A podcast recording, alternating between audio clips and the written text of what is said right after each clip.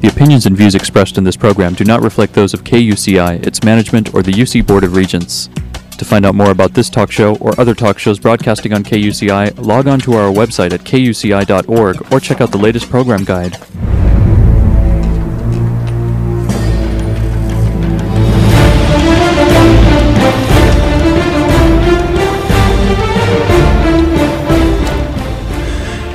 Good morning. You're listening to KUCI 88.9 FM in Irvine, California, streaming online at kuci.org and podcasting on iTunes. Welcome to Privacy Piracy. I'm Lloyd, the show's engineer. We've enjoyed bringing this show since 2005. Your host is Mari Frank, a local attorney since 1985. She's a certified information privacy professional and the author of several books, including Safeguard Your Identity, Protecting Yourself with a Personal Privacy Audit, and The Complete Idiot's Guide to Recovering from Identity Theft. Mari's testified many times on privacy issues in Congress and the California legislature. She served as a privacy expert for numerous court cases nationwide and at a White House press conference featured on C SPAN. May have seen her on Dateline, 48 Hours, CNN, NBC, The O'Reilly Factor, and many more shows, including her own 90 minute PBS television special, Protecting Yourself in the Information Age. To learn more about this radio show and our great guests, please visit kuci.org slash privacypiracy. Mari, what's our show about this morning? Well, Lloyd, today our show is about criminal identity theft. And we've had a couple other victims of identity theft on our show. We've had a couple criminal victims of criminal identity theft and other types of identity theft. And it is really something that I think my audience really needs to know about because it can happen to any one of us. So let me tell you a little bit about my wonderful guest who's coming to us from Florida this morning. John Shelby is a victim of one of the worst kinds and least known about types of identity theft. He's a victim of criminal identity theft. And this happens when a criminal uses your personal information when they're arrested or to commit a variety of crimes. And this is unlike credit identity theft, where you can just go and, you know, even though that's a mess too, but you can go and talk to the credit bureaus and write to them and have a whole process for cleaning up that credit. It's not so easy in most states. California, we've actually passed a law that does help to at least streamline a little bit, but it is still a quagmire for everyone, and this has just been an ordeal for John Shelby. And this you know, what happens is we have so many databases that once you're identified as a criminal, it not only goes into or, or arrested, it, it goes into a national database besides your state database and your court databases. It's all over the place, and then it gets replicated by all these background check companies. So even if you do clean it up, you never ever know when it's totally clean it up because it's been on the internet and replicated so many times. So it is a, a real confusion in the system, and it's a nightmare for anyone who goes through this. So, thankfully, in most situations, you know, the arresting officers really to try and help, or the DA tries and help, but even then, it's still a mess.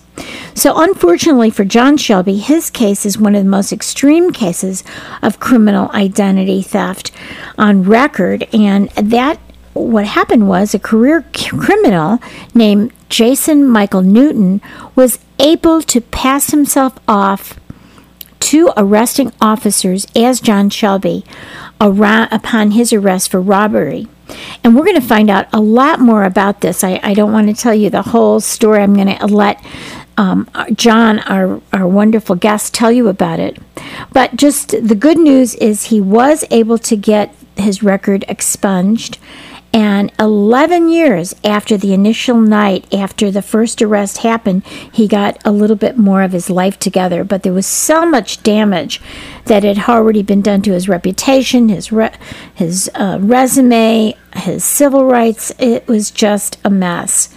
And you know this is this was very hard for uh, for a person, for any person, but especially for a disabled Navy veteran. So now John lives with his wife of 13 years and his two children. um, in beautiful Florida.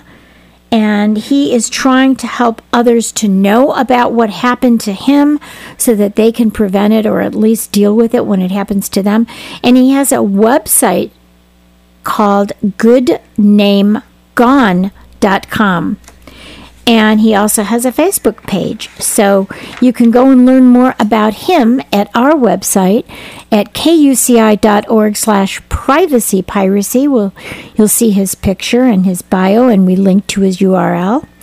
And also at his website that I just gave you, goodnamegone.com. So thank you, Shelby, uh, John, Shelby, for joining us all the way from Florida this morning. Thank you so much. How are you? I'm doing well, Mallory. How are you? I'm doing better now that I know that you're doing a little better with what you happened to you. Let's talk about how this initially happened and how you found out about this criminal identity theft. Well, I guess the, the initial thing was that I ended up in the system way back in 1991 by um, I was arrested for a trespassing violation. Um, that was dismissed, but I was put in the system. I, um, you know, fingerprints and my stats and everything. I was completely booked, but um, like I said, the case was dismissed.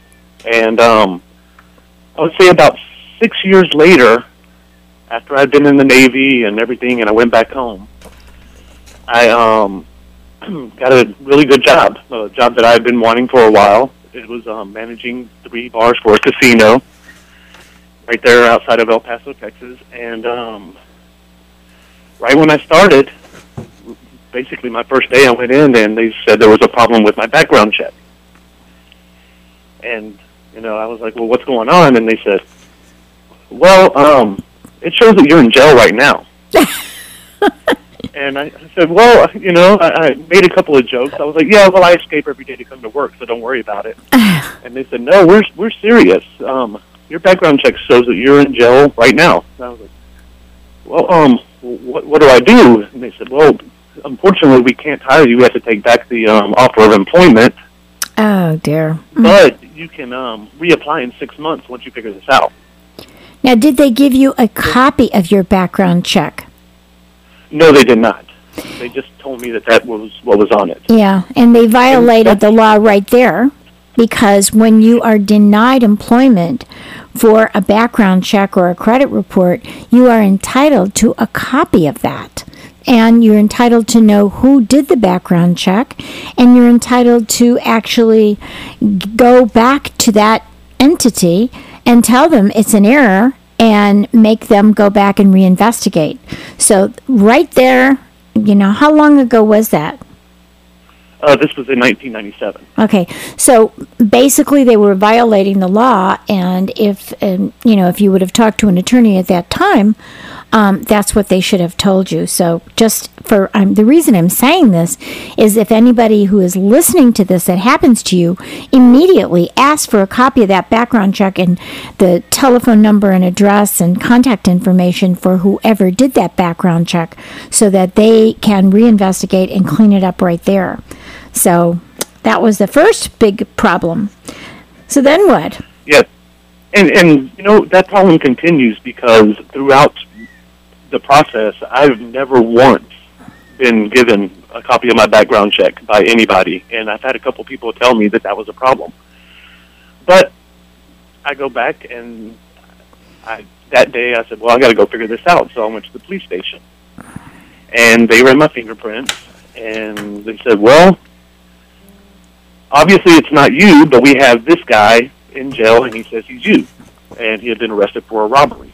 Okay, so so they had his fingerprints. To sh- was he using your? He was using your name, but had different fingerprints. Correct.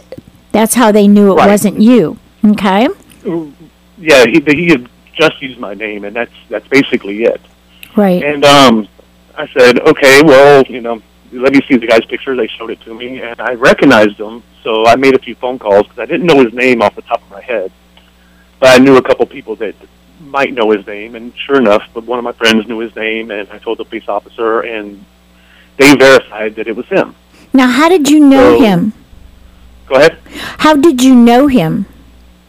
Um, it's a long story, but basically, a friend of mine had a half sister that lived in Dallas, Texas, and she had recently moved back to El Paso, and he was her boyfriend. So, how did he get your name? Because did Um, you like go to a party together, or was there some, you know, actual time when you were in his presence and you met him? We ran across each other at his girlfriend's sister's house one time, Hmm. and I saw them at my work one time, and that was it. Hmm. And that was kind of they just came in for a few minutes where I was working, and then they left. But she recognized me, so she had said hi and everything like that. Um, but I didn't really know who he was. Right. But I called I called her brother-in-law, and he was the one who told me, you know, the guy's name was. He didn't even know at first. He said it's either Jason Nolan or Jason Newton. Uh huh. So I told the police that, and they they were able to verify that it was Jason Newton. So they told me that you know they told me I was fine, that they, everything was fixed in the system, and they gave me some paperwork, and they sent me on my way. Um, And they said that they had made changes in the system. If he was in jail, did they go back to the jail and, and put the real name in? Was he then Well, also convicted they- of criminal identity theft? I mean, that was another thing to add to his uh, whatever he was in jail for. well, all I knew at the time is that the officer that I was talking to called the police station and told them that you know go check and make sure that this guy is Jason Newton, and they went up and they verified that it was. That's all I knew at the time. Right, Um, but they didn't change the court. But they that- didn't change the court records. Right, I found out years later that something fell through the cracks during that transaction as well. Right. Because Because because if he was convicted under your name, it would be in all the court records, and then that would have been sent to you know the uh, the NCIC, which is the reporting for all criminal records nationwide. So yes, no one was, and and no one would expect you to know all this. By the way, John, you know. Um, you're an innocent guy, so how would you know? But unfortunately, um, they should have told you these are all the places that are getting this information about you, but they didn't do that. Right, and he actually pled guilty and was put on probation under my name and was released under my name. and the bad thing about it is the reason he gave a fake name in the first place is because he was wanted for a murder in Plano, Texas. Oh my goodness! So Yeah, there was a name. warrant for it ended his. up being my name. He was released under my name, and it ended up eventually that there was warrants for my arrest because I didn't ever go see the probation officer. Mm. And And did you know? released, I mean, did you get they gave him paperwork, Yeah. and that paperwork had all my information on it because all they did basically when he said he was me, they pulled up my arrest sheet from 1991 Right. and transferred all of that information onto his arrest sheet. But it's interesting that they didn't take his. I mean, they obviously took his fingerprints at the time and yours, and they would have seen, if they looked, they would have seen that the fingerprints don't match. And that's interesting because on the, which I found out way later, but on the arrest sheet, they checked off the boxes that they verified his print through the FBI and through Texas DPS. Yep. See? I mean, And he a- because, and he had prior convictions, so yeah, that- that would have been on file. They should have pulled it. That was another huge negligence on their part. Totally. yes. you know and and this is what's so frustrating for people that everybody needs to know that your name and your social security number really are not what identifies you in the criminal system. It's your fingerprints that identify you in the in the criminal system. So just for everybody listening if you ever get arrested and you don't know why you're being arrested and they take your fingerprints and they're saying you're a different person specifically ask them to compare those fingerprints right away because that's that's going to be your ticket out of jail you know So I'm sorry I keep adding, but I'm just trying to help educate as you tell this horror story that I've heard. I hate to tell you how many times from other people too. So go ahead, John. I'm sorry to interrupt you. Well, what ended up happening is, well, the funny thing is on his arrest sheet, which I didn't get for many years later, after my expungement or expunction is what they called it at the time. Yeah, yeah. Um, I saw the arrest sheet. It has his picture and his fingerprints, but it had all my stats, and they didn't even match. They had my height, my weight, my color hair. My it didn't match eyes, what he was. my date of birth, my social security number, and then they have a picture of him, and he's outweighed me by about fifty pounds, different colored hair, different colored eyes, and was about five to six inches taller than me. Wow. And, And, that, um, that- that's so- amazing that they were that, that negligent that they did. Oh my gosh. Did you ever go? I mean, when when you um, when you found out about this, did you go to a lawyer and say, "Look what they did here"? You know, to go after um, the law. Was it the law enforcement agency that did it, or who was that? That It, did it was the El Paso Police Department. that Yeah. did that. I mean, that I, is I just did, I did so. eventually get an attorney, Yeah. but um, it, it didn't work out so well. Um, throughout the process, they ended up. I never actually made it to court because of statute of limitations, Mm. and there was another thing about even though it was the El Paso Police Department that wrote out the arrest report, it was written on El Paso County paperwork. Mm. So the El Paso City was basically saying they weren't responsible, the county was. Yeah, and the county probably pointed fingers at them. And if your attorney exactly. didn't sue both, you know, then yeah, that's yeah, that's terrible. Yep. I mean that And- it's stupid stuff like ahead, that. sorry. It's just you know, it's just that negligence. How could you you know, you you see this and you go, How could they say that's me? Different color eyes, different fingerprints. You know, I, I just have to tell you that every time I, I hear similar stories and I just wonder where these people are thinking. And you have just to sue under for identity theft, it's two years from the date that you know about it, that you find out about it.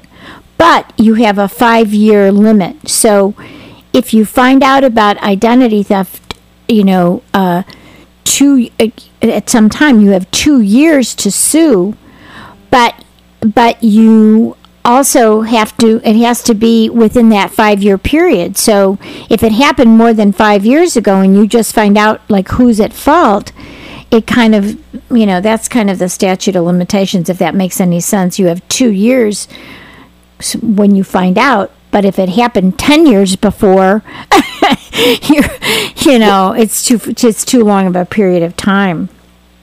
Well, the funny thing is, they did concede um, that a discovery date would have been the day that I received paperwork after my expunction. Right.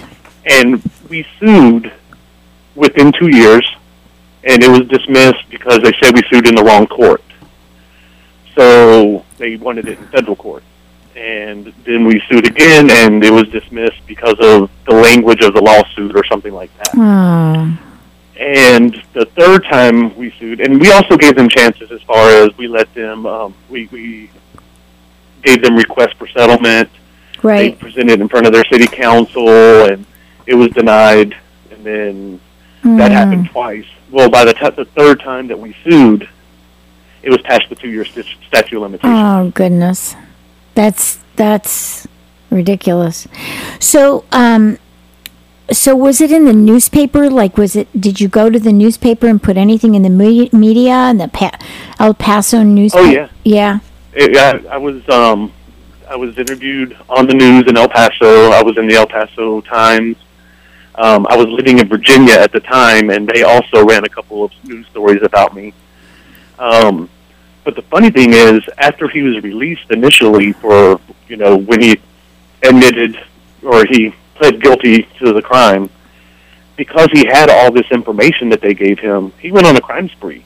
He um, got three more felonies a couple months later In your name again? and I was never and I was never notified about it. Okay, so he got three more. Uh, was this using your name or was this using his own name? No, using my name. Oh my goodness! So And then it was. Then he was he ever prosecuted also for identity theft too? No, he was not. Not th- no, he wasn't. Oh my goodness! just. Eventually, he was caught somewhere else, and they did it correctly. He lied about his name there too, but they did everything correctly, and they extradited him back to Plano, Texas. And that's where he went on trial for the murder charge, and he was convicted. So he's serving a life sentence right now. Oh my goodness! So John, But did you ever get a thing. They actually Yeah. tied in the legal system. They Yeah. tied that murder charge to you, onto my record as well because I was his alias. right, right, right. I've seen, yeah, I've seen that. Now let me ask you something. Kind of going fast forward. Have you seen a complete um, background check from from the did the police in Plano, Texas, or wherever, or El Paso? Have you seen the most recent background check to see if your stuff appears on his record or vice versa?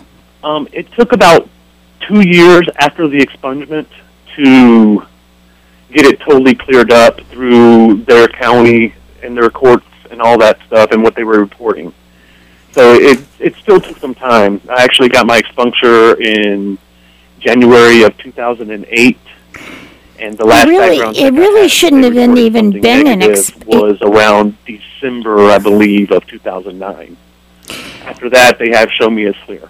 Okay, so it, it, it shouldn't have even really been like an expungement. It should have just been totally taken off eh, where it doesn't even appear on your credit, on your uh, background check rather than an expunction. So does it appear or does it not appear? Like, have you run one recently? Yeah, it does not appear. Nothing. None of the none of the stuff that he did appears on your background check, right? No, it does not. But from what I understand, it's still in the NCIC database. Oh, so But- you need to get that? Yes, you need to get that removed. That's Well, through the is, They don't FBI. do anything about it because it's not my fingerprints, so they don't have to discuss it with me. If uh, how how it's probably listed is you're listed as an alias for him. Well, it was uh, an ACES card was filled out by the El Paso Police Department, and it was sent to the FBI, and it was it shows it has his fingerprints, Right. but it has all my information, and it, and he signed my name. Right, but So if, if, if was, you go back to the system. po- no, go ahead. if you go back to the police, which I would go back to the ones that screwed it up, and ask them to run an NCIC, if your name comes out with his fingerprints as opposed to you being an alias. Now, you're not going to be able to get them to change you as an alias. Do you know what I mean? Right. because that that's the name he really did use. But if your name comes up in any way as having those fingerprints, then that must be changed. You know what I mean? Well, but you can be an alias. the problem I ran into with that. Yeah. I've tried that, and the only way they'll do or they'll run an NCIC on me is by fingerprints. Right. They won't do it by they won't do it by name, social security number, date of birth. The only Right. way they'll do it is if I come and do it by fingerprint. And Right. if I do it by fingerprint, I come up clean. Right, right.